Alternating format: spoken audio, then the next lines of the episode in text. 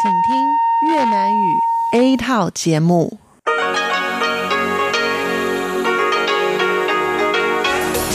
Đây là Đài Phát thanh Quốc tế Đài Loan RTI.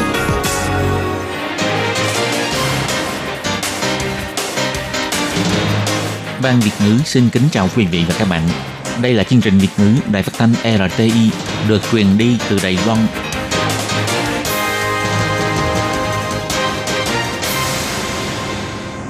Thiên Nhi xin chào các bạn. Các bạn thân mến, các bạn đang đón nghe chương trình của Ban Việt ngữ Đài Tiếng Nói RTI được truyền thanh từ Đài Loan.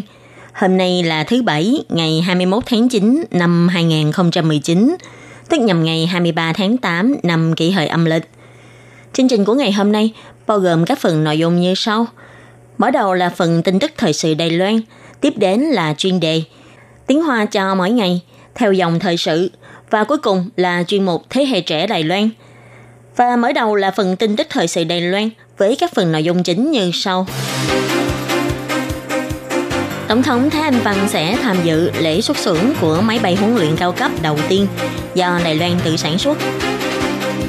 Vương Quốc Tài hóa thân đội trưởng an toàn giao thông khi truyền bá giáo dục an toàn giao thông cho thiếu nhi. Nới lỏng quy định dịch vụ chăm sóc tạm thế cho gia đình thuê kháng hộ công nước ngoài sẽ có khoảng 180.000 người được hưởng lợi từ việc này. Phủ điệu xe lăn xúc tiến tình hữu nghị ngoại giao. Chính quyền Đài Trung kêu gọi cùng hưởng ứng ngày không xe cộ. Do ảnh hưởng của vòng đối lô bên ngoài của bão, 6 huyện thị tại Đài Loan sẽ có mưa to. Sau đây xin mời các bạn cùng đón nghe phần nội dung chi tiết của bản tin.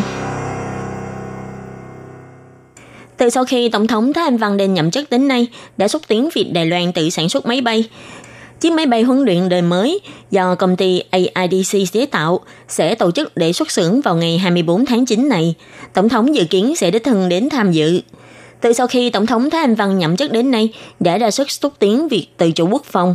Với các hạng mục trọng điểm, Đài Loan tự chế tạo chiến hạm, máy bay, tàu ngầm – Ngày 1 tháng 6 năm 2018, khi làm người chủ trì trong lễ đắp ráp của máy bay huấn luyện cao cấp AJT tại công ty AIDC, Tổng thống Thái Anh Văn đã chỉ ra, kế hoạch sản xuất máy bay huấn luyện cao cấp đã đại diện cho quá trình đi đến tự chủ quốc phòng của Đài Loan, tăng cường sức chiến đấu quốc gia, đảm bảo an toàn an ninh quốc gia.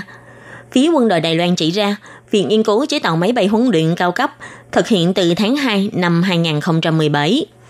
Dự kiến đến tháng 6 năm 2020 có thể tiến hành chuyến bay đầu tiên và hoàn thành sản xuất 66 máy bay huấn luyện cao cấp vào năm 2026. Hiện tại, tiến độ đắp ráp bình thường dự kiến đến ngày 24 tháng 9 sẽ tổ chức lễ xuất xưởng cho máy bay huấn luyện đầu tiên tại công ty AIDC Đài Trung và mời Tổng thống đến tham dự. Khi tổ chức triển lãm công nghiệp quốc phòng Đài Bắc tại Trung tâm Thương mại Quốc tế Đài Bắc, khu trưng bày quốc phòng đã trưng bày mô hình máy bay huấn luyện. Lúc đó, ông Tề Lập Bình, giám đốc Viện Nghiên cứu Hàng không thuộc Viện Nghiên cứu Khoa học Quốc gia Trung Sơn đã nói, mô hình trưng bày chỉ là mô hình thô. Chưa có lớp sơn mới nhất, nhân viên thuyết minh tại hiện trường cũng nhắc đến lớp sơn và tên gọi của máy bay sẽ được chính thức công bố trong buổi lễ xuất xưởng. Đồng thời, cũng chỉ ra máy bay huấn luyện mới nhất để tham khảo nhiều mẫu máy bay khác, nhưng cuối cùng đã nghiên cứu phát triển dựa trên máy bay chiến đấu IDF chiến của, chủ yếu vì cân nhắc đến vấn đề tiện cho việc sửa chữa bảo trì về sau.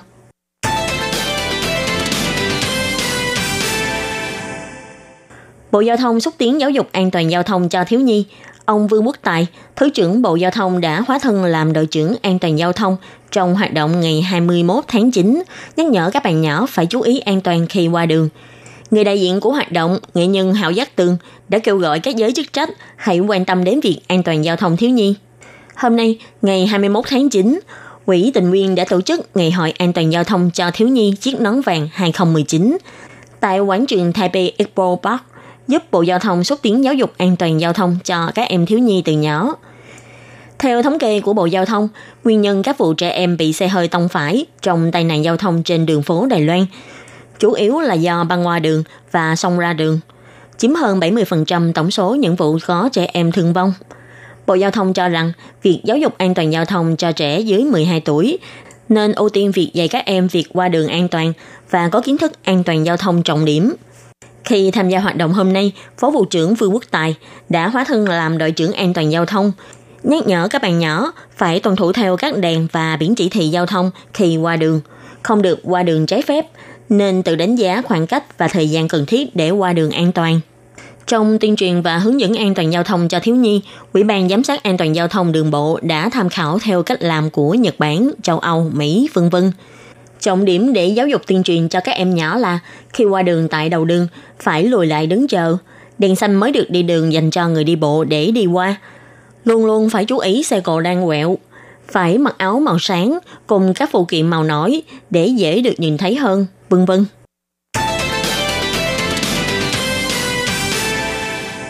Ngày 21 tháng 9, Bộ Y tế Phúc Lợi tuyên bố sẽ nới lỏng quy định đối với đối tượng sử dụng dịch vụ chăm sóc tạm thế cho gia đình thuê kháng hộ công nước ngoài. Sau khi người cần chăm sóc được đánh giá cấp độ chăm sóc lâu dài thuộc cấp 7 hoặc 8, một khi kháng hộ công nước ngoài xin nghỉ thời gian ngắn, sẽ có thể xin đăng ký dịch vụ chăm sóc tạm thế. Dự tính sẽ có 180.000 người được hưởng lợi. Trước đây, vì nguồn tài nguyên có hạn, dịch vụ chăm sóc tạm thế chủ yếu dành cho người cần chăm sóc tại nhà – Đối với gia đình thuê kháng hộ công người nước ngoài, chỉ khi lao động di trú liên tục một tháng không làm việc, đến ngày thứ 31 trở đi mới có thể xin dịch vụ chăm sóc tạm thế. Điều kiện để xin dịch vụ cũng rất khắc khe. Nhiều gia đình có thuê kháng hộ công nước ngoài đều không phù hợp điều kiện để xin chế độ này. Vì thế khiến nhiều kháng hộ công không thể nghỉ phép, điều kiện lao động kém. Cuối năm 2018, Bộ Y tế Phúc Lợi đã nới lỏng điều kiện để xin dịch vụ chăm sóc tạm thế cho gia đình có thuê kháng hộ công nước ngoài – nhưng chủ yếu chỉ dành cho người sống một mình hoặc người cần chăm sóc trên 70 tuổi, được Trung tâm chăm sóc huyện thị đánh giá mất khả năng hoạt động cấp độ 7 và 8. Nếu kháng hộ công gia đình xin nghỉ ngắn ngày, có thể được hỗ trợ dịch vụ chăm sóc tạm thế. Sáng nay, ngày 21 tháng 9, Bộ Y tế Phúc Lợi đã có thông cáo báo chí nới lỏng quy định về dịch vụ chăm sóc tạm thế trong tương lai. Chỉ cần người mất khả năng hoạt động cấp 7 hoặc 8 có thể xin dịch vụ khi kháng hộ công gia đình nghỉ, để các kháng hộ công gia đình có cơ hội được nghỉ ngơi nhiều hơn. Phó vụ trưởng chăm sóc lâu dài Chu Hào Quân cho hay, những gia đình có điều kiện phù hợp có thể xin dịch vụ chăm sóc tạm thế nhiều nhất 21 ngày trong một năm. Theo dự toán của Bộ Y tế Phúc Lợi, dự kiến có hơn 179.000 người được hưởng lợi.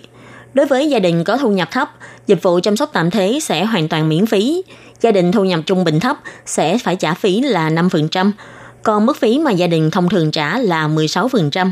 Phương án mới này sẽ được thông báo trong những ngày gần đây. Bộ Y tế Phúc Lợi nhắc nhở những gia đình có thuê kháng hộ công gia đình nếu cần dịch vụ chăm sóc tạm thế, có thể gọi điện thoại đến số 1966 để được biết thêm thông tin. Ngày 21 tháng 9 đã khai mạc giải mở rộng quốc tế của cuộc thi vũ điệu xe lăn cúp má tổ IPC 2019 tại Bắc Cảng. Tổng thống Thái Anh Văn đã tích thân đến chủ trì lễ khai mạc – Giải đấu này đã được tổ chức Paralympic thừa nhận, được sự khẳng định của quốc tế. Đây cũng sẽ là một phương thức để xúc tiến ngoại giao quốc tế khác. Cuộc thi cúp IPC 2019 sẽ tổ chức trong 2 ngày tại nhà thi đấu Bắc Cảng Vân Lâm với hơn 300 tuyển thủ đến từ 18 quốc gia như Nga, Mexico, Israel, Nepal, vân vân dùng vũ đạo để giao lưu, kết nối tình hữu nghị. Bà Thái Tú Tuệ, Chủ tịch Hiệp hội Vũ đạo Vận động Thể dục Xe lăn Đài Loan chỉ ra, cúp IPC 2019 đã tổ chức tại Bắc Cảng, Vân Lâm, là cuộc thi quan trọng cho vũ đạo xe lăn khu vực châu Á, được sự nhận định của tổ chức Paralympic quốc tế, là giải đấu chỉ đứng sau Thế vận hội và giải vô địch thế giới. Bà Thái Tố Tuệ cho hay, giải đấu vũ điệu xe lăn cúp ICP 2019 đã ngày càng có nhiều tuyển thủ đến từ các quốc gia khác nhau trên thế giới đến tham dự. Từ năm đầu tiên chỉ có 7 đội tham gia, Năm nay là năm thứ ba với tất cả là 18 đội tham gia, được hưởng ứng nhiệt liệt. Có thể thấy được sự khẳng định của thế giới với giải đấu. Và vui hơn nữa là dù có phải là quốc gia mang giao hay không, cũng có thể cảm nhận được sự nhiệt tình của người dân Đài Loan, xúc tiến ngoại giao của quốc gia.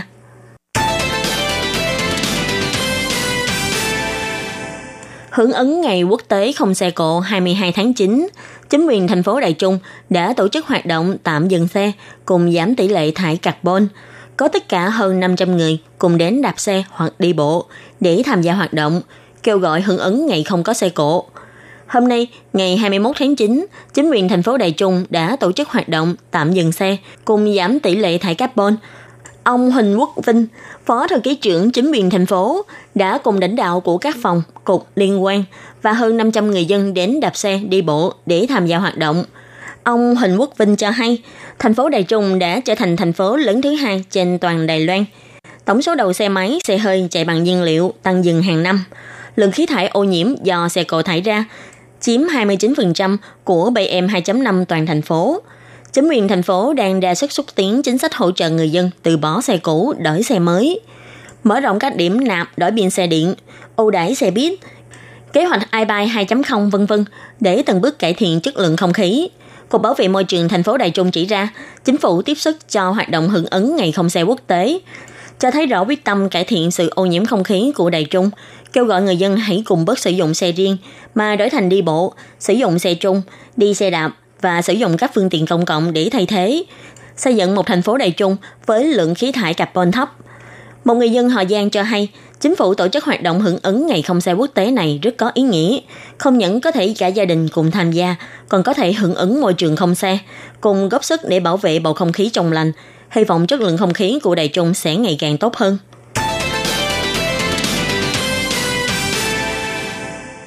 Theo quan trắc của Cục Khí tượng Trung ương, bão Tapa hôm nay sẽ cách Đài Loan gần nhất. Vòng đối lưu bên ngoài của bão sẽ mang lại nhiều hơi nước cho khu vực miền Bắc, Đông Bắc Bộ Đài Loan.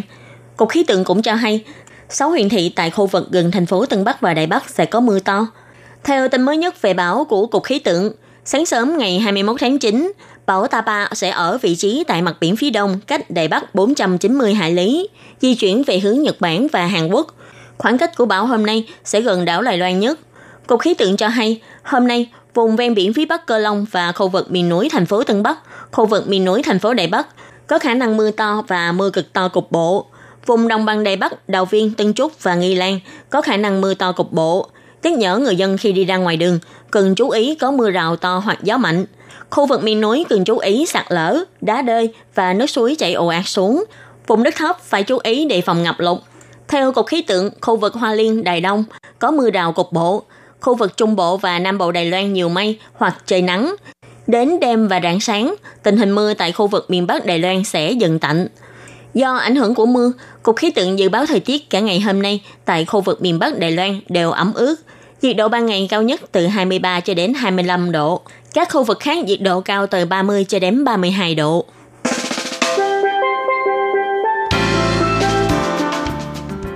Các bạn thân mến, bản tin thời sự Đài Loan của ngày hôm nay bao gồm các tin như sau.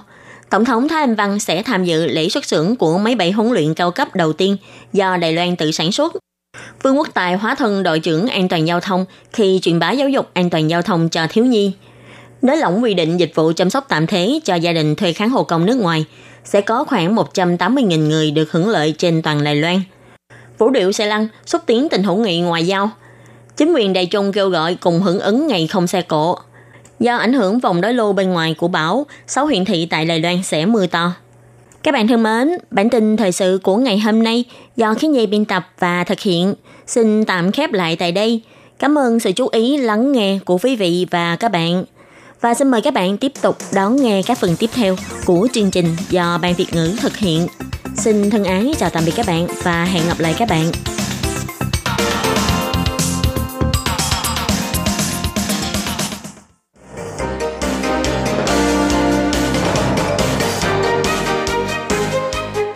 Xin chào quý vị và các bạn thính giả thân mến. Chương trình phát thanh tiếng Việt của Đài Phát thanh Quốc tế Đài Loan RTI được truyền thanh 3 buổi tại Việt Nam, mỗi buổi phát 1 tiếng đồng hồ. Buổi phát chính vào lúc 6 giờ đến 7 giờ tối hàng ngày giờ Việt Nam qua tần số SW 9425 kHz với sóng dài 31 m bị phát lại lần thứ nhất vào hôm sau 9 giờ tới 10 giờ tối Việt Nam qua tần số SW 9625 kHz với sóng dài 31 m. Bị phát lại lần hai vào hôm sau 6 giờ đến 7 giờ sáng giờ Việt Nam qua tần số SW 11655 kHz với sóng dài 25 m. Ngoài ra, tại Giang Nghĩa, Vân Lâm và Đài Nam có thể đón nghe chương trình phát thanh tiếng Việt qua tần số AM 1422 kHz vào lúc 7 giờ tới 8 giờ tối mỗi thứ ba hàng tuần và đón nghe chương trình giờ phát lại vào lúc 10 giờ tới 11 giờ sáng giờ Đài Loan qua tần số AM 1422 kHz. Và sau đây, xin mời các bạn tiếp tục đón nghe nội dung chương trình hôm nay.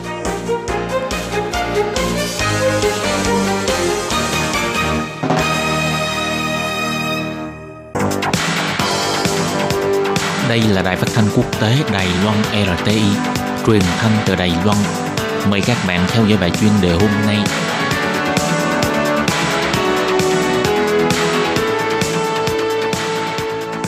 Minh Hà xin kính chào quý vị và các bạn. Các bạn thân mến, hôm nay trong 5 phút chuyên đề, mời các bạn theo dõi bài viết kể về câu chuyện những tài xế ở Đài Loan không những làm tài xế lái taxi mà còn làm cả công việc hướng dẫn viên vừa đóng góp vào chương trình chăm sóc dài hạn của chính phủ. Sau khi ra mắt chương trình chăm sóc dài hạn phiên bản 2.0, đối với nhóm người yếu thế cư trú ở vùng sâu vùng xa của nông thôn do có khoảng cách sống xa với thành phố, nên hầu như vẫn trở thành một nhóm người bị bỏ rơi ở ngoài xã hội – Tuy nhiên, đối với anh Hầu Thắng Tông, tự xưng là giáo sư đại học làm nghề lái taxi cho là anh rất thấu hiểu những nhu cầu của nhóm người yếu thế trong xã hội. Anh đã ứng dụng một hệ thống gọi xe được khai thác và nghiên cứu từ học thuật để sáng lập một kênh thông tin giao thông chia sẻ công cộng mang tên là Donkey Move, đáp ứng nhu cầu cho chương trình chăm sóc dài hạn. Anh Hầu Thắng Tông không những mong muốn thông qua sự thao tác thực tế này, sử dụng những số liệu để thuyết phục chính phủ cung cấp dịch vụ chăm sóc dài hạn được hoàn thiện hơn và cũng kỳ vọng theo đó để mà sáng tạo thêm nhiều anh tài xế làm hết mình vì công việc phục vụ chuyên trợ người yếu thế ở vùng sâu vùng xa của nông thôn. Anh Hầu Thắng Tông là giáo sư Viện Nghiên cứu Sự vụ Công cộng và Sáng tạo xã hội của trường đọc Phùng Giáp. Từ 6 năm trước, thành lập Học viện Xe Taxi Đài Loan – cho tới 4 năm trước ra mắt kênh thông tin gọi xe phục vụ cho các tour du lịch Đài Loan, rồi ngừng 2 năm nay sáng lập kênh thông tin giao thông Donkey Move phục vụ cho chương trình chăm sóc dài hạn. Xúc tiến nhiều tài xế taxi tham gia vào hàng ngũ quan tâm và chăm sóc dài hạn cho nhóm người yếu thế. Trong đó, những các nhiệm vụ lái taxi chở người khuyết tật đi tham quan, du lịch, đưa người cao tuổi đi dự các buổi hòa nhạc – anh chia sẻ thông qua hành động quan tâm và chăm sóc như vậy, phát hiện đôi lúc giúp cho người tài xế taxi sẽ thay đổi cách nghĩ, hiểu rằng mình không hẳn thủ vai trò là người tài xế mà trở thành một người đóng góp cho xã hội. Bởi vì có lúc họ có thể trở thành như đôi chân của người cao tuổi, trở thành cánh tay phụ giúp cho người khuyết tật, thay mặt con cái thể hiện lòng hiếu thảo với những người cha, người mẹ thuộc nhóm người yếu thế trong xã hội, thực hiện nghĩa cử cao thượng và có ý nghĩa – Ngoài ra, họ còn có thể thủ vai trò như người hướng dẫn viên của địa phương, chia sẻ câu chuyện có tính nhân văn và tốt đẹp với những người ở xung quanh. Anh Hậu Thắng Tông đã nghiên cứu chuyên sâu về nghề lái taxi trong khoảng thời gian 18 năm nay. Anh đã mở lớp bồi dưỡng tài xế taxi, tham gia vào các chương trình phục vụ cho du khách, làm hướng dẫn viên du lịch, tạo sức sống mới cho địa phương. Còn việc thành lập kênh thông tin giao thông chia sẻ công cộng mang tên là Donkey Move với mong muốn giải quyết vấn đề giao thông cho chương trình chăm sóc dài hạn. Bởi vì anh Hầu Thắng Tông nhận xét dịch vụ giao thông hỗ trợ cho chương trình chăm sóc dài hạn nếu thực hiện ở thành phố thì vẫn suôn sẻ, nhưng nếu tiến hành ở những vùng xa hẻo lánh thì cảm thấy bất lực. Thực sự là đối với nhóm người yếu thế sống ở vùng xa không cách nào gọi được xe để vận chuyển họ đi đây đó, lý do là không ai chịu lái xe tới vùng sâu vùng xa và phải chịu làm ăn thua lỗ nữa. Anh lấy ví dụ ở vùng núi Lê Sơn thuộc địa phận Đại Trung, nếu muốn đến thành phố Đại Trung để khám bác sĩ, đến điều trị phục hồi chức năng thì phải mất thời gian ít nhất là 3 tiếng đồng hồ cho việc đi lại. Trong khi đó, theo chế độ hiện nay, bất kể là đi với cây số dài hay là ngắn, thì tài xế taxi chỉ nhận được khoản tiền trợ cấp từ chính phủ là 230 đại tệ. Nói cách khác, anh đi càng xa thì kiếm lời càng ít, như thế có ai mà chủ phục vụ chuyến đi đường dài cho người ở xa. Người khác không làm thì để anh làm, do đó anh tìm được một số bạn đồng nghiệp cùng sáng lập ra kênh giao thông Donkey Move. Các đối tác này cung cấp xe phục vụ, còn anh thì cung cấp kênh phục vụ và kỹ thuật, rồi giúp người dân ở vùng núi có nhu cầu, thậm chí là giúp đỡ cho nhóm người yếu thế không tiền thanh toán bằng cách là tìm cách quyên góp tiền hỗ trợ cho họ. Tuy nhiên, để dịch vụ này được phát triển bền vững, thường xuyên quyên góp tiền cũng không hẳn là một kế hoạch lâu dài. Duy có việc làm thay đổi những quy tắc do chính phủ đưa ra. Như sau này, đối với những vùng sâu vùng xa, nếu chính phủ có thể lấy cây số của mọi chặng đường để nâng cao tiền trợ cấp cho tài xế, thì như thế mới làm tăng lên yếu tố thu hút đông đảo doanh nghiệp taxi tham gia vào hàng ngũ phục vụ cho nhóm người yếu thế. Các bạn thân mến, các bạn vừa theo dõi bài chuyên đề hôm nay của Đài RT với bài viết nói chuyện những tài xế ở Đài Loan không những làm tài xế lái taxi mà còn làm cả công việc hướng dẫn viên, vừa đóng góp vào chương trình chăm sóc dài hạn của chính phủ. Bài viết này do Minh Hà biên tập và thực hiện. Xin cảm ơn sự theo dõi của quý vị.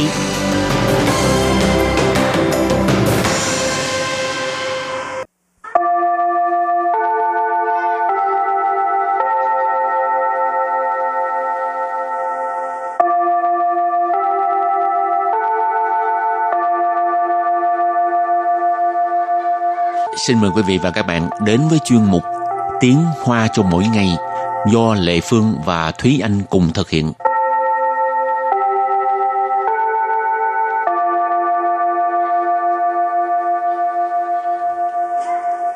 Thúy Anh và Lệ Phương xin kính chào quý vị và các bạn. Chào mừng các bạn đến với chuyên mục Tiếng Hoa cho mỗi ngày ngày hôm nay. Thúy Anh có nghe qua cái tên của một con sóng gọi là sóng sát thủ không?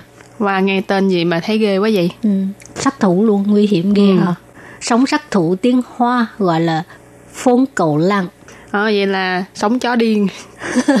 cái sóng này nó phải giống như chó điên mà cũng giống như sát thủ vậy. Nguy hiểm quá ha. Ừ. Rồi, hôm nay mình học hai câu có liên quan tới từ này ha. Câu thứ nhất, ngày mưa bão không được đi ra bờ biển để xem sóng biển. Và câu thứ hai, có thể sẽ bị sóng sát thủ đánh xô xuống nước.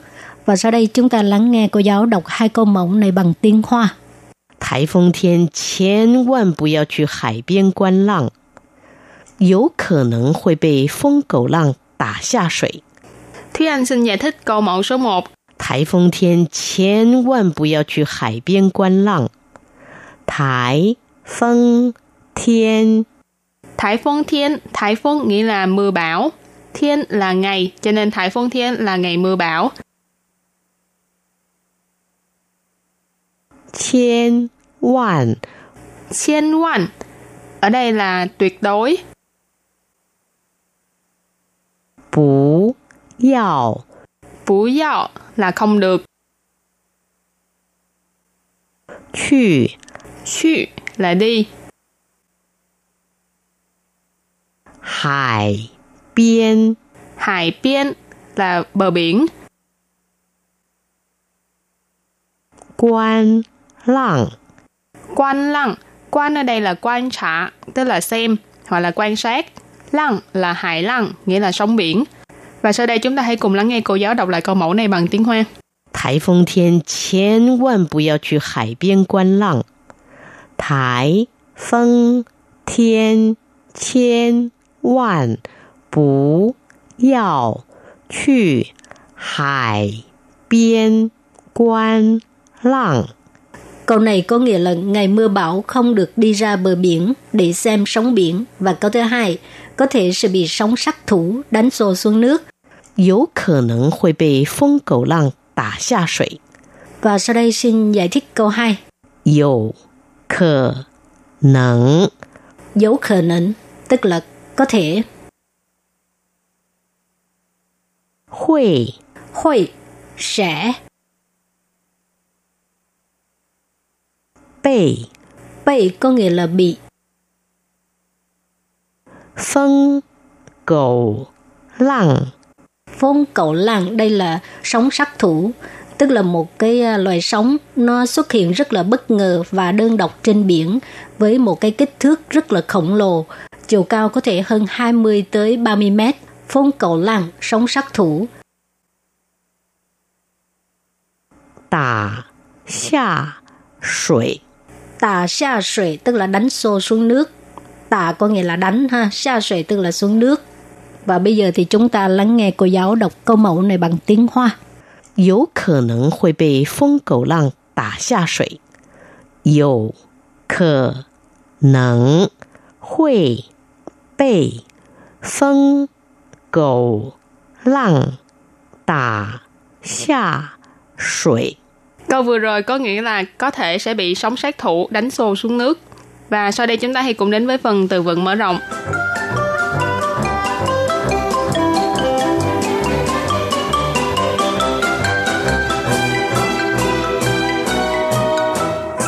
Lăng cao 10 mì Lăng cao 10 mì Lăng cao 10 mì nghĩa là sóng cao 10 mét.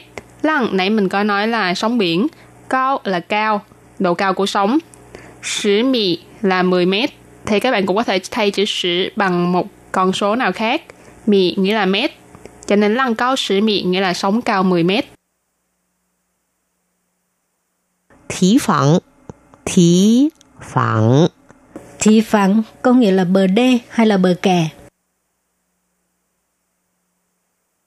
Bảo trì 距离 Bảo trì 距离， Bảo trì 距离 nghĩa là duy trì khoảng cách. Bảo trì là duy trì, 距离 là khoảng cách. 告示牌，告示牌， Cao sư牌có nghĩa là bảng cáo thị.牌có nghĩa là牌từ tức là cái bảng ha. Cao sư牌, bảng cáo thị. Và sau đây chúng ta hãy cùng đến với phần đặt câu cho những từ vựng mở rộng. Từ đầu tiên là lăng cao 10 mì, tức là sóng cao 10 mét. 据说梅基台风时出现过浪高十米，听了就觉得好可怕。据说梅基台风时出现过浪高十米，听了就觉得好可怕。Nghe nói khi xảy ra cơn bão Meiji đã xuất hiện sóng cao 10 mét, nghe là thấy thật là đáng sợ. Chuyên số nghĩa là nghe nói, nó cũng có đồng nghĩa với từ thiên số. Mỹ chi thải phong, Mỹ chi là tên của một cơn bão, thải phong là bão. Cho nên Mỹ chi thải phong là tiếng Việt mình gọi là bão Meiji. Sử là khi, chu hiện là xuất hiện, của là biểu thị sự việc đã từng xảy ra, chu hiện của là từng xảy ra, từng xuất hiện. Lăng cao Sử mị nghĩa là sóng cao 10 mét. Thiên là nghe, Chiêu 觉得 liền cảm thấy, hảo khờ pa là thật đáng sợ.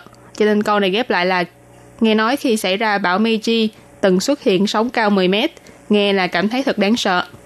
Ờ, tiếp tục đặt câu cho từ thị phẳng, tức là bờ đê hay là bờ kè ha.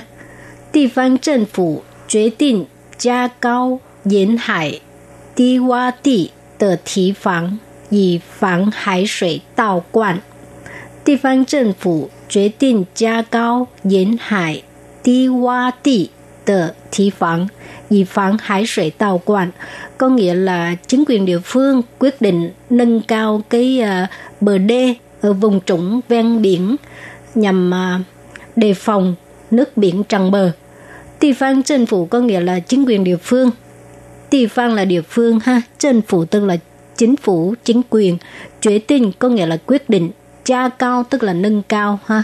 Diễn hải là ven biển ti qua ti tức là vùng trũng thị phẳng mình học rồi ha tức là bờ đê. Ờ, y phẳng hải thủy tàu quản y tức là để phẳng có nghĩa là đề phòng hải thủy tức là nước biển tàu quản tức là tràn bờ. Y phẳng hải thủy tàu quản tức là nhằm đề phòng nước biển tràn bờ Và đặt câu với từ thứ ba là bảo trì 距离, nghĩa là duy trì khoảng cách. Tham quan hải biên phong景时，应与护栏保持距离。参观海边风景时，应与护栏保持距离。Câu này có nghĩa là khi đi tham quan những phong cảnh ven biển, cần phải duy trì khoảng cách với những hàng rào bảo vệ. Tham quan là tham quan, hải biên là ven biển, phong景là phong cảnh, Sử là khi. Yên ở đây là yên cai, là nên. Yu là và hoặc là với. Khu lãn nghĩa là hàng rào bảo vệ. Khu là bảo hộ, lãn là lãn san, là hàng rào bảo vệ. Bảo trì duy lý, nãy mình có nói là duy trì khoảng cách. Cho nên vế sau là cần phải duy trì khoảng cách với hàng rào bảo vệ.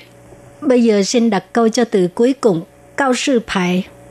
Công trình được cao sư bài 应该放在明显意见的地方。工程的告示牌应该放在明显意见的地方。Có nghĩa là bằng cáo thị của công trình nên đặt ở nơi dễ dàng nhìn thấy. Ha, công trình ở đây là công trình, công trình xây dựng. Cao sư phải bằng cáo thị. Yên cai có nghĩa là nên. Phẳng là đặt. Phang tại 什么地方 là đặt ở nơi nào đó. Minh显ý kiến, minh显tức là rõ ràng. Ý kiến là dễ dàng nhìn thấy. Ha, ý tức là 容易 dễ dàng.见 tức là 看见 nhìn thấy. Ha. 应该放在明显意见的地方, tức là nên đặt ở nơi dễ dàng nhìn thấy. Các bạn thân mến, bài học hôm nay đến đây xin tạm chấm dứt. Cảm ơn các bạn đã đón nghe. Bye bye. Bye bye.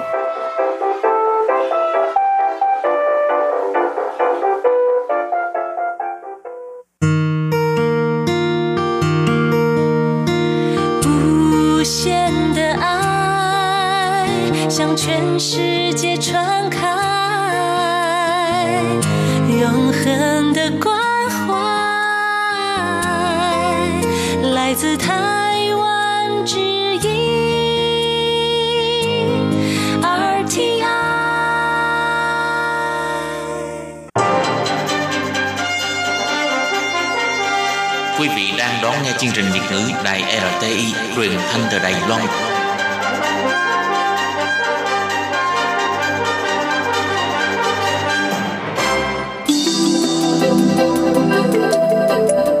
Chào mừng quý vị đến với chuyên mục Theo dòng thời sự do Minh Hà thực hiện. Chuyên mục này sẽ giới thiệu những đề tài thú vị cùng những dòng thời sự và sự kiện nổi bật đang diễn ra tại Đài Loan.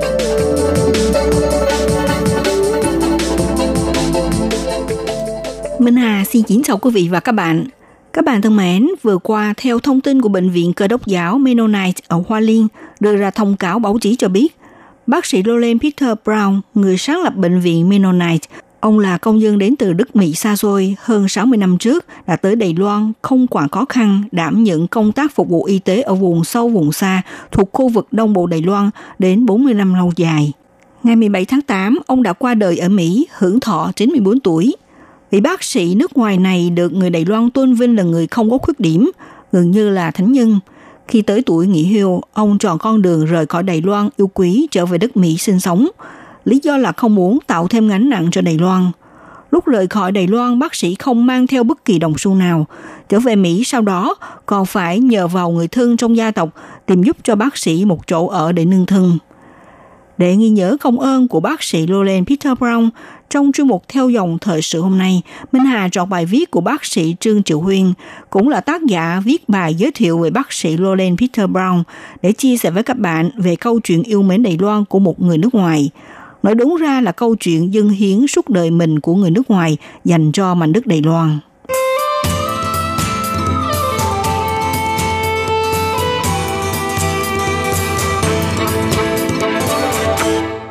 Bác sĩ Roland Peter Brown, nguyên giám đốc Bệnh viện Cơ đốc giáo Mennonite Hoa Liên, ông xuất thân từ gia đình truyền giáo.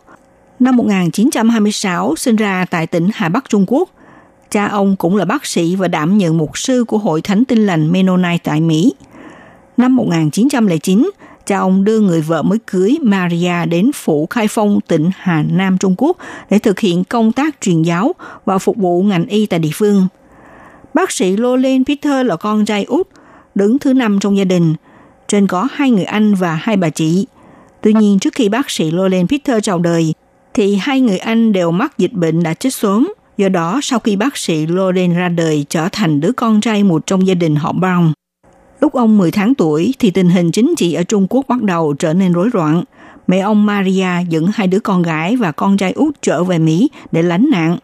Sau đó lại quay trở lại Trung Quốc sống sum họp với chồng. Tuy nhiên vào năm 1941, giữa Quốc dân đảng và Đảng Cộng sản Trung Quốc xảy ra cuộc nội chiến, nên khiến cho tình hình trong nội địa Trung Quốc trở nên bất ổn hơn nữa.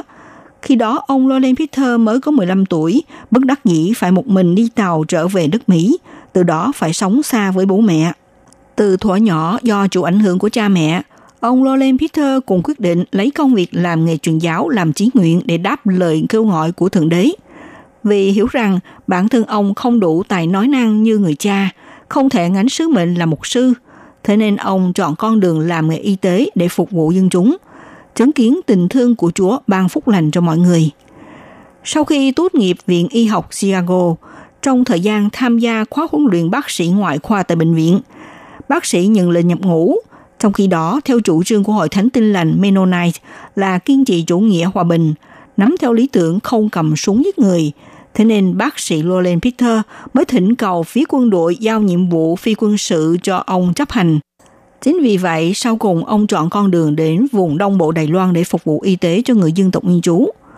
Vào năm 27 tuổi, bác sĩ Roland Peter bắt đầu hành nghề y tại Đài Loan và ông cứ làm nghề chữa bệnh cho người dân địa phương đến năm 1994, khi đó ông đã 68 tuổi mới xin phép nghỉ hưu trở về đất Mỹ. Vào thời gian đảm nhận giám đốc bệnh viện Mennonite hậu Hoa Liên, ông đã thực thi phương án hỗ trợ người dân tộc nguyên trú, chỉ tốn có một đồng bạc đại tệ là có thể đến đăng ký khám bệnh, giúp cho các bộ lạc của dân tộc nguyên trú cải thiện môi trường y tế và sức khỏe. Bác sĩ đã cố gắng tìm kiếm và huy động các bác sĩ đến phục vụ tại khu miền đông hẻo lánh này. Tuy nhiên, việc làm này không được thành công. Có một lần ông đi Mỹ nhận giải thưởng, lúc đứng ra phát biểu nói tới vấn đề chấp hành công việc phục vụ y tế tại Đài Loan. Bác sĩ nói một cách cảm khái rằng, để bác sĩ Đài Loan tới Hoa Liên phục vụ thì rất xa, còn tới nước Mỹ thì lại rất gần. Từ câu nói này nêu bật lên hoàn cảnh khó khăn của những vùng hẻo lánh ở Đài Loan đang thiếu hụt trầm trọng nhân viên y tế. Lời cảm khái của bác sĩ không những làm cho cả hội trường lấy làm cảm động, mà cũng làm cho mọi người lấy làm hổ thẹn. Chính câu nói này đã trở thành một câu danh ngôn được để lại trong cuộc đời ông và vẫn được truyền tụng rộng rãi nhất đến nay. Bác sĩ Lolen Peter cho biết, tôi đã hiến cả cuộc đời cho Đài Loan. Tôi hy vọng người Đài Loan, đặc biệt là bác sĩ Đài Loan, cũng có thể như tôi phục vụ cho những người yếu thế cần được chăm sóc. Rất tiếc thay là đối với bác sĩ Đài Loan dường như Hoa Liên là nơi rất xa, tới Mỹ thì gần hơn. Không ai muốn đi Hoa Liên, nhưng ngược lại có nhiều người đi sang nước Mỹ. Năm 1953, bác sĩ Roland Peter tới Hoa Liên, ông gia nhập đội y tế đi thăm khám chữa bệnh thường xuyên trên miền núi do Hội Thánh Tinh Lành Mennonite thành lập. Đây cũng là đội ngũ y tế phục vụ khám bệnh đầu tiên trên vùng núi. Nhân viên y tế và bác sĩ luôn phải đi bộ vượt sông lên núi, đi sâu vào những vùng núi hẻo lánh để phục vụ y tế cho người dân địa phương. Phải nói là đội ngũ này chuyên phục vụ y tế trên các vùng núi cao và thậm chí tới tận nơi miền duyên hải Đài Loan để cung cấp các dịch vụ chăm sóc y tế, tận tình phục vụ thăm khám chữa bệnh cho người dân tộc nguyên trú cùng nhóm người yếu thế và những người dân sống nghèo khó trong xã hội. Ngày xưa, trong những thập niên có phương tiện giao thông không được tiện lợi như ngày nay, có một hôm bác sĩ Lolen Peter cùng với đội ngũ y tế đeo sau lưng những thiết bị y tế nặng chịu, phải đi bộ đến 10 tiếng đồng hồ mới tới nơi khu vực Diêm Liêu ở bờ biển phía đông Đài Loan. Khi đội ngũ chuẩn bị công việc khám bệnh cho bệnh nhân, lại có nhân viên cảnh sát yêu cầu bác sĩ Loren Peter xuất trình giấy phép bác sĩ, bằng không thì không được phép tiến hành công việc khám bệnh. Khi đó bác sĩ không có mang theo giấy hành nghề tùy thân, nên bị cảnh sát làm khó làm dễ, buộc nhân viên y tế thật bức đắc dĩ phải ở lại một đêm tại địa phương. Dự tính vào ngày hôm sau trở về Hoa Liên. Nhưng nào ngờ là rạng sáng hôm sau, nhân viên cảnh sát này tới nơi cắm trại của đội y tế, cho biết là hắn bị đau bụng. Xin bác sĩ Lolen Peter thăm khám cho ông. Bác sĩ Lolen Peter mới nói, nhưng tôi không có mang theo giấy phép hành nghề thì làm sao khám và chữa bệnh cho ông. Lúc này, cảnh sát mới nói một cách ăn năn rằng, ông là bác sĩ dĩ nhiên có thể khám chữa bệnh. Vào những năm ấy, bác sĩ Lolen Peter nắm theo tín ngưỡng vững chắc kiên định đã vất vả trên đường lập nghiệp. Tay này cầm dao mổ, một tay kia mang theo thuốc men, khai phá rừng núi, bảo vệ và chăm sóc sức khỏe cho người dân Đài Loan.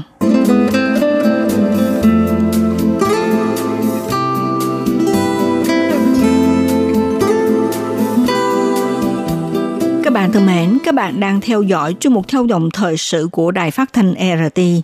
Sau đây Minh Hà xin nối tiếp câu chuyện cuộc đời của bác sĩ Loren Peter Brown là công nhân Mỹ đã hiến cả cuộc đời chăm sóc sức khỏe cho người dân Đài Loan.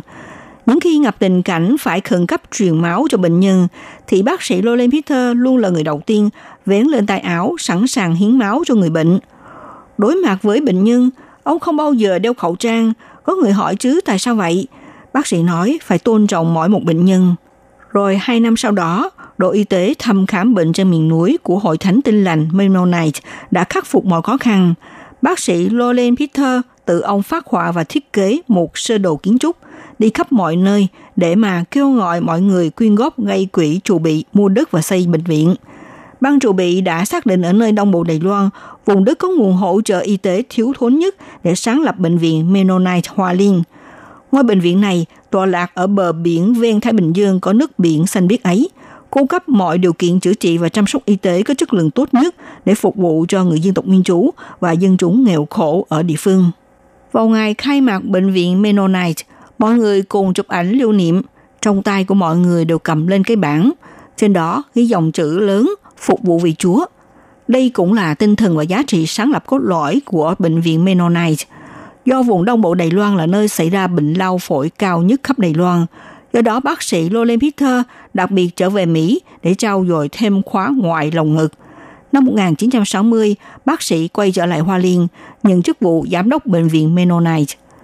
Khác với những bệnh viện thông thường đều thiết lập tại trung tâm thành phố, khu vực đông người và phát triển nhộn nhịp nhất, bệnh viện Mennonite này chuyên việc chăm sóc người dân yếu thế trong xã hội – Ở xã Tú Lâm có thiết lập bệnh viện điều dưỡng bệnh lao phổi. Nơi đây thực hiện dịch vụ chữa trị và dành cho bệnh nhân mắc bệnh lao phổi tới điều dưỡng sức khỏe. Còn trên vùng núi thì mở các trạm cung cấp sữa cho trẻ em sống ở vùng sâu. Hàng ngày trên đường đi học có thể được miễn phí lĩnh khẩu phần sữa tươi, bổ sung dinh dưỡng cho các em. Trong nhiệm kỳ của giám đốc Lauren Peter đã lần lượt thành lập câu lạc bộ chạy thận, câu lạc bộ xe lăn, câu lạc bộ sống vui khỏe, quỹ chăm sóc em bé sinh non và quỹ tài trợ bệnh ung thư máu vân vân.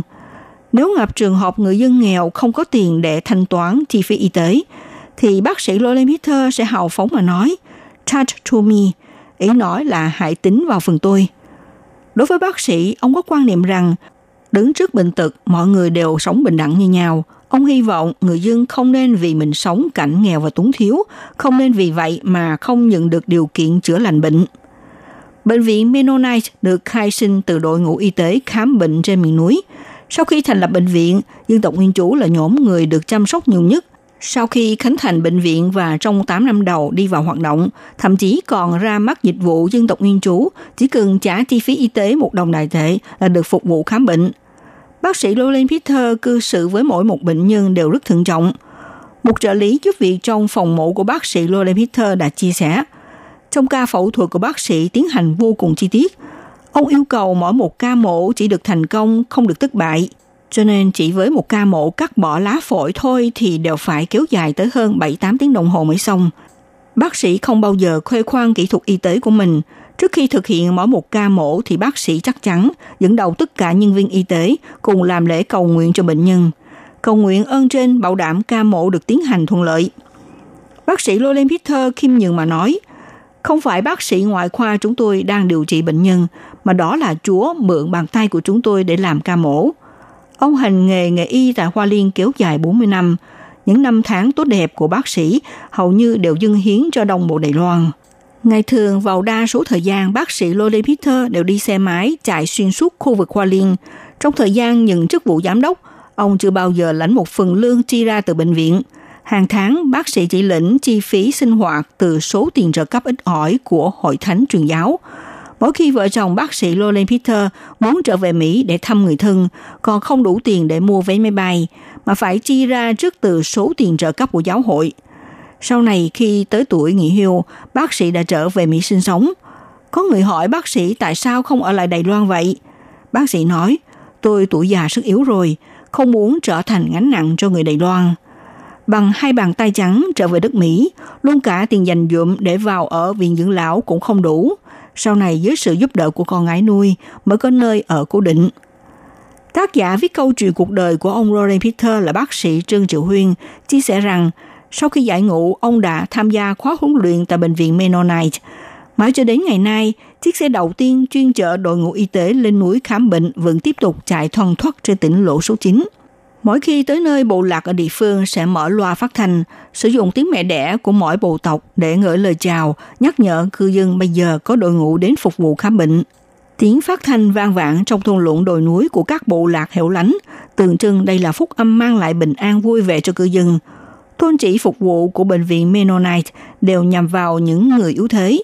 Người nghèo ở vùng quê hẻo lánh đang có nhu cầu hỗ trợ cần thiết. Bệnh viện này không những phục vụ về y tế, còn mang tới bữa ăn cho người già sống neo đơn, đến tận nhà phục vụ tắm rửa cho những người già đi lại khó khăn. Ngoài ra cũng thành lập dịch vụ chăm sóc người già vào ban ngày cho những gia đình có người thân bận đi làm hàng ngày. Trong xã hội Đài Loan ngày nay, cần nhất chính là có tấm lòng sống an bừng lạc đạo như bác sĩ Loren Peter, thể hiện tinh thần vô tư, không ích kỷ. Cho nên cũng thử hỏi là giáo sĩ người nước ngoài có thể hiến cả nửa đời người của mình cho mảnh đất Đài Loan. Vậy là người Đài Loan như chúng ta, tại sao không thể noi theo tinh thần cao cả của bác sĩ Lorraine Peter Brown nhỉ? Các bạn thân mến, chương mục theo dòng thời sự hôm nay chia sẻ với các bạn về câu chuyện yêu mến Đài Loan của một người nước ngoài. Nói đúng ra là câu chuyện dâng hiến suốt đời mình của người nước ngoài dành cho mảnh đất Đài Loan. Đến đây cũng xin được khép lại nhé. Minh Hà xin kính chào tạm biệt các bạn và hẹn gặp lại các bạn cũng trên làn sóng này vào buổi phát kỳ sau.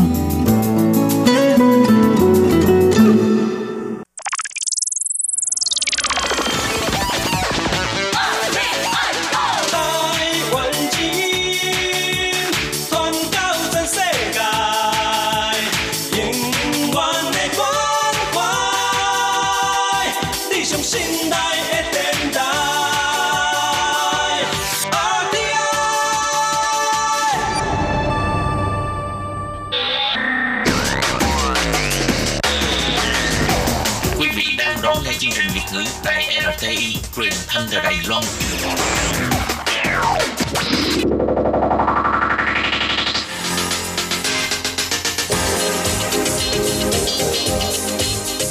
Chào mừng các bạn đến với chuyên mục Thế hệ trẻ Đài Loan do Tường Vi thực hiện.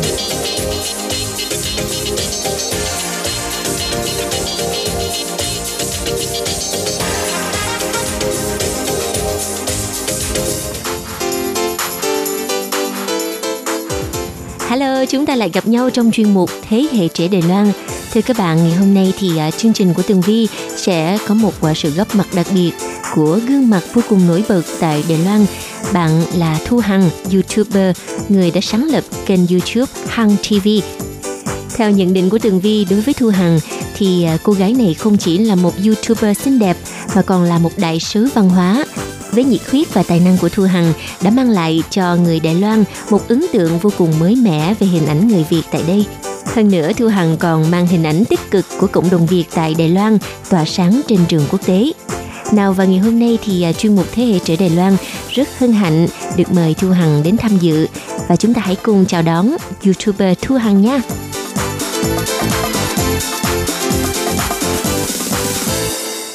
À, xin chào chị Tường Vi và tất cả các quý vị thính giả của Thế hệ trẻ Đài Loan. Mình tên là Thu Hằng. Thưa các bạn, tên tuổi của YouTuber Thu Hằng có lẽ là rất quen thuộc với chúng ta và vô cùng nổi tiếng tại Đài Loan. Đi đến đâu thì à, có rất là nhiều người Đài Loan người ta chia sẻ những video trên à, kênh YouTube Hằng TV của bạn. Và ngày hôm nay thì à, Thu Hằng đến với chuyên mục để à, chia sẻ với chúng ta về à, những chuyến đi rất là thú vị của bạn trong thời gian vừa qua. Đồng thời cũng là một dịp để mà ngồi đây trò chuyện với các bạn về những kinh nghiệm mà bạn đã làm như thế nào để mà xây dựng hình ảnh, xây dựng kênh YouTube để cho kênh YouTube Hằng TV uh, của chúng ta bây giờ uh, có hơn 120.000 người theo dõi. Um, những ngày vừa qua thì Thu Hằng đã có một cái chuyến đi như thế nào uh, rất là thú vị phải không nào và bạn có thể chia sẻ với mọi người được không? Dạ vâng, tháng 8 vừa qua thì em có dịp được tham dự Thái Lan Fest, uh, lễ hội văn hóa Đài Loan tại Canada và rất là vinh dự vì em được tham gia cái chương trình này. À, đây là một chương trình à, diễn ra khá là lâu năm rồi. Năm nay là là cột mốc đánh dấu 30 năm của Thái Văn Fest tại Canada và chủ đề chính của năm nay là lướt cùng làn sóng Việt. Vâng, thì uh, chính vì như vậy mà em mới có cơ hội được đi đến Canada để giao lưu với uh, những người bản địa và giao lưu cả với cộng đồng người Việt của mình ở bên đó. À, vậy thì uh, khi mà bạn nhận được lời mời tham dự cái uh, Taiwan Fest ở Canada thì cái cảm xúc của bạn lúc đó là như thế nào? Um, em nhận được lời mời khá là lâu rồi và lúc đấy thì cũng cảm thấy rất là vui và phấn khởi cũng như là hào hứng bởi vì đây là chuyến đi đầu tiên đến Canada của em và ngoài ra thì à, cũng rất là mong được sang bên đó để giới thiệu cho mọi người về cuộc sống của cộng đồng người Việt tại Đài Loan. À, ngoài ra thì cũng có thể giao lưu với uh, những cái bạn người Việt ở bên đó. Bởi vì uh, chuyến đi lần này thì em có cơ hội được làm quen với các anh chị cũng như là các bạn du học sinh đang sinh sống tại Canada. Và mọi người ở bên đó thì cũng rất là tích cực. Uh, họ có một cái uh, hiệp hội đó là hội di sản văn hóa Việt tại Canada tại uh, thành phố Vancouver. Và uh, em cũng tham gia một cái talk show của của các bạn ấy thấy mọi người rất là tích cực và cảm thấy là rất là tự hào bởi vì người Việt mình đi đến đâu thì mọi người cũng đều không quên gìn giữ cũng như là phát huy cái truyền thống văn hóa của Việt Nam. Ừ. Vậy thì uh, trong cái quá trình mà bạn chuẩn bị nội dung để mà mình chia sẻ trong uh, các chương trình ở Canada thì uh, bạn đã tập trung giới thiệu về nội dung cộng đồng người Việt tại uh, Đài Loan thì à, Thu Hằng có thể chia sẻ chi tiết hơn về nội dung mà bạn chuẩn bị trong à, các à, chương trình talk show và diễn giảng tại Canada được không ạ? À? Dạ vâng, Ờ, trong chuyến đi này thì ban tổ chức họ có yêu cầu em là hỗ trợ làm MC cho buổi khai mạc Ờ, tại uh, hai thành phố Vancouver và Toronto. Và ngoài ra thì uh, em có một cái buổi uh, hot talk là giới thiệu về cộng đồng người Việt cũng như là câu chuyện của em khi mà em đến từ Việt Nam mà sang Đài Loan sinh sống cũng như học tập thì uh, cái chủ uh, nội dung chủ yếu mà em tập trung vào là giới thiệu về cuộc sống của mình bởi vì uh, em em còn nhớ cái ấn tượng khi mà em giới thiệu về cuộc sống của mình tại Đài Loan thì có một chị người Việt ở bên đó chị là là người nhập cư ở bên Canada được từ khi chị mới 15 tuổi. Và đến bây giờ thì tiếng Việt của chị nói không được sõi lắm nữa. Và chị lên thì chị cũng cố gắng để bày tỏ là chị ấy cảm thấy rất là vui bởi vì uh, đây là lần đầu tiên chị ấy được nghe một cái câu chuyện nó tích cực và truyền cảm hứng đến như vậy. Bởi vì uh, thường thì chị ấy xem báo đài về Đài Loan hoặc là các cô dâu người Việt lấy chồng đến Đài Loan lấy chồng đến uh, lấy chồng Nhật Bản Hàn Quốc thì đều là những cái câu chuyện đau thương. Và đây là lần đầu tiên chị được nghe thấy một câu chuyện uh, nó có vẻ là cảm thấy rất là vui bởi vì người Việt mình đang sinh sống ở Đài Loan lại có được một cuộc sống tốt đẹp như thế. Dạ. Uhm. À, vậy thì uh, trong chuyến đi này thì nội dung chia sẻ của bạn là bằng tiếng Việt và bằng tiếng Hoa hay là bằng tiếng Anh? À, theo như ban tổ chức thì họ yêu cầu em phải sử dụng bằng tiếng Trung Mandarin để uh, có người phiên dịch lại cho cho người bản địa em cũng uh, nói lại với họ là có thể là trong cái bài uh, thuyết trình của em thì em có thể sử dụng tiếng Việt và tiếng Trung để cho những uh, uh, những quý vị khán giả mà người Việt của mình đến thì có thể nghe được thế nhưng mà chủ yếu vẫn là bằng tiếng Trung bởi vì uh, cái bạn phiên dịch bạn ấy chỉ hiểu tiếng Trung thôi thế nên là ừ. nhiều khi uh, em cũng nói tiếng Việt thì mọi người không hiểu được đấy ừ. thì uh, chủ yếu nói tiếng Trung ừ. Vâng. và có thể nói đây là một chuyến đi vô cùng ý nghĩa đối với Thu Hằng. Vậy thì theo bạn ha, những kỷ niệm nào mà bạn cho rằng sâu sắc nhất trong chuyến đi Taiwan Fest ở Canada vừa rồi? Kỷ niệm sâu sắc nhất ạ ừ. à, em được tham gia một buổi talk show của người Việt Nam bên đó và do các bạn du học sinh của Hội Di sản Văn hóa Việt Nam tại Vancouver và mà trong cái buổi talk show ngày hôm đó thì uh, hội tụ rất là nhiều những nhân vật um, từ Việt Nam sang uh, ví dụ như là anh đầu bếp Hùng, anh Hùng, chef Hùng và một chị đầu bếp người Đài Loan. À, ngoài ra thì có một nhiếp ảnh gia người Việt và một số những cô chú nghệ sĩ đang sinh sống tại Canada đến để biểu diễn. Và mọi người đều chia sẻ những cái câu chuyện uh, cá nhân của mình. Em thấy rất là thú vị. Và trong đó ấn tượng nhất đó là một chị uh, chị ấy là người gốc Việt. Đó nhưng mà từ uh, hồi nhỏ thì uh, chị đã được bố mẹ ngày xưa bố mẹ chắc là người tị nạn sang bên đó và đưa chị sang.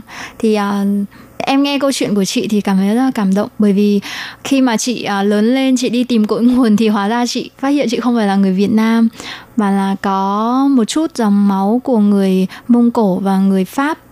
Đó nên nhưng mà bây giờ thì chị lại chơi đàn tranh của Việt Nam và uh, dùng chính cái câu chuyện của mình để đi truyền cảm hứng cho mọi người Ừ. đó là cái câu chuyện rất là ấn tượng.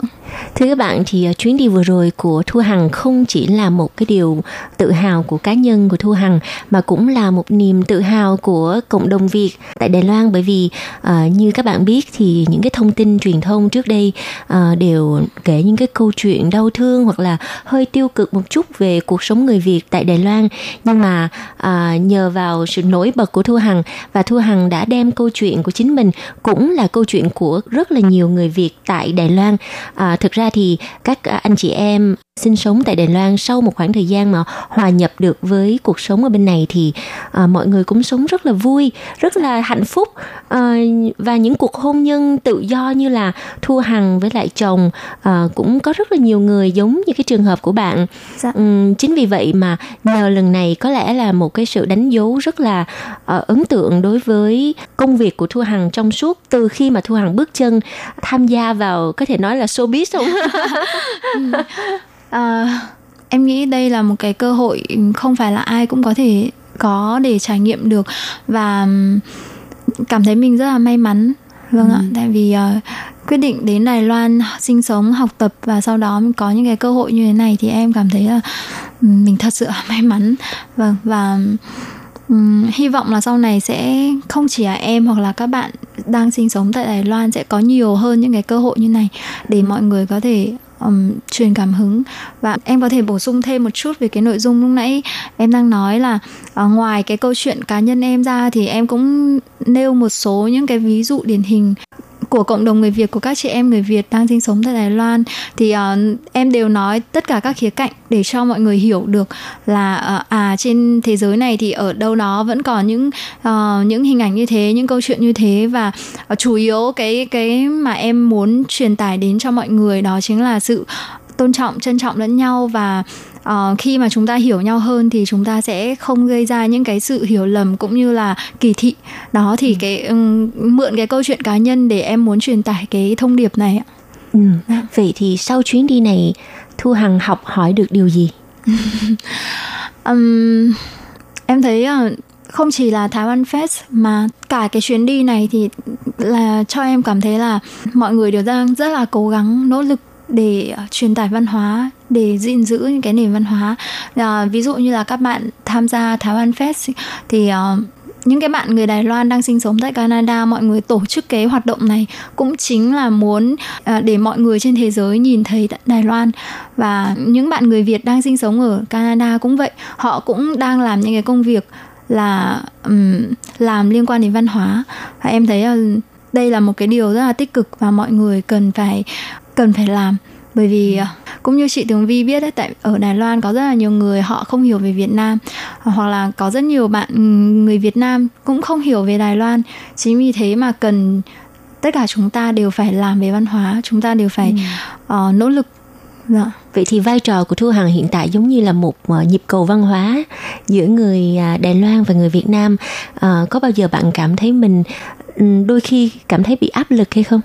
Dạ, uh, nhiều khi cũng có vâng À, ừ. em em nghĩ là thực ra thì không chỉ là em là một cái nhu cầu văn hóa kết nối giữa Đài Loan và Việt Nam mà em nghĩ tất cả chúng ta đều có thể là đại diện cho uh, chính cái nền văn hóa của quê hương mình.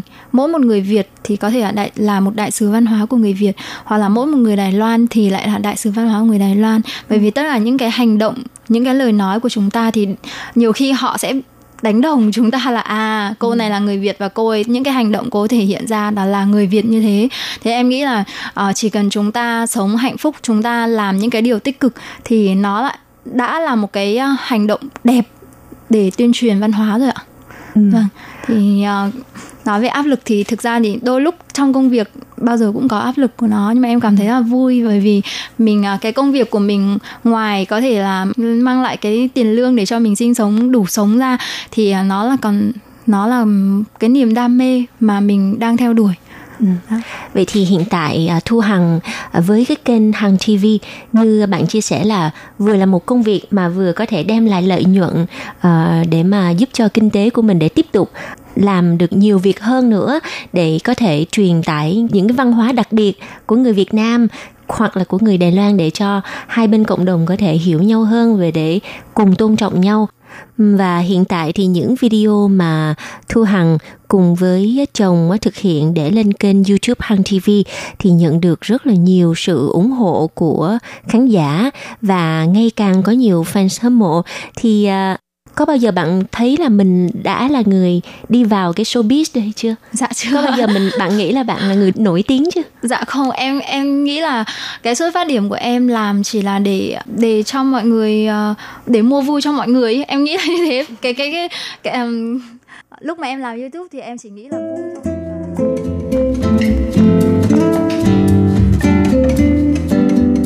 Vâng thì các bạn, có thể nói Thu Hằng là một cô gái trẻ xinh đẹp, lại vừa tài năng mà vừa khiêm tốn phải không nào? Và xin mời các bạn tiếp tục đón nghe chuyên mục Thế hệ trẻ Đài Loan tuần sau để tiếp tục lắng nghe những trải nghiệm của Thu Hằng trong quá trình làm YouTube và trở thành một YouTuber nổi tiếng tại Đài Loan nha. Tường Vi xin cảm ơn sự chú ý lắng nghe của các bạn và hẹn gặp lại các bạn. Bye bye! Quý vị và các bạn thân mến, sau đây là email của Ban Việt ngữ ctv a rti org tvk. Hộp thư truyền thống của Ban Việt ngữ Việt Nam Miss PO Box 123 gạch ngang 199 Taipei 11199 Còn thính giả ở Việt Nam xin gửi đến hộp thư số 104 Hà Nội, Việt Nam.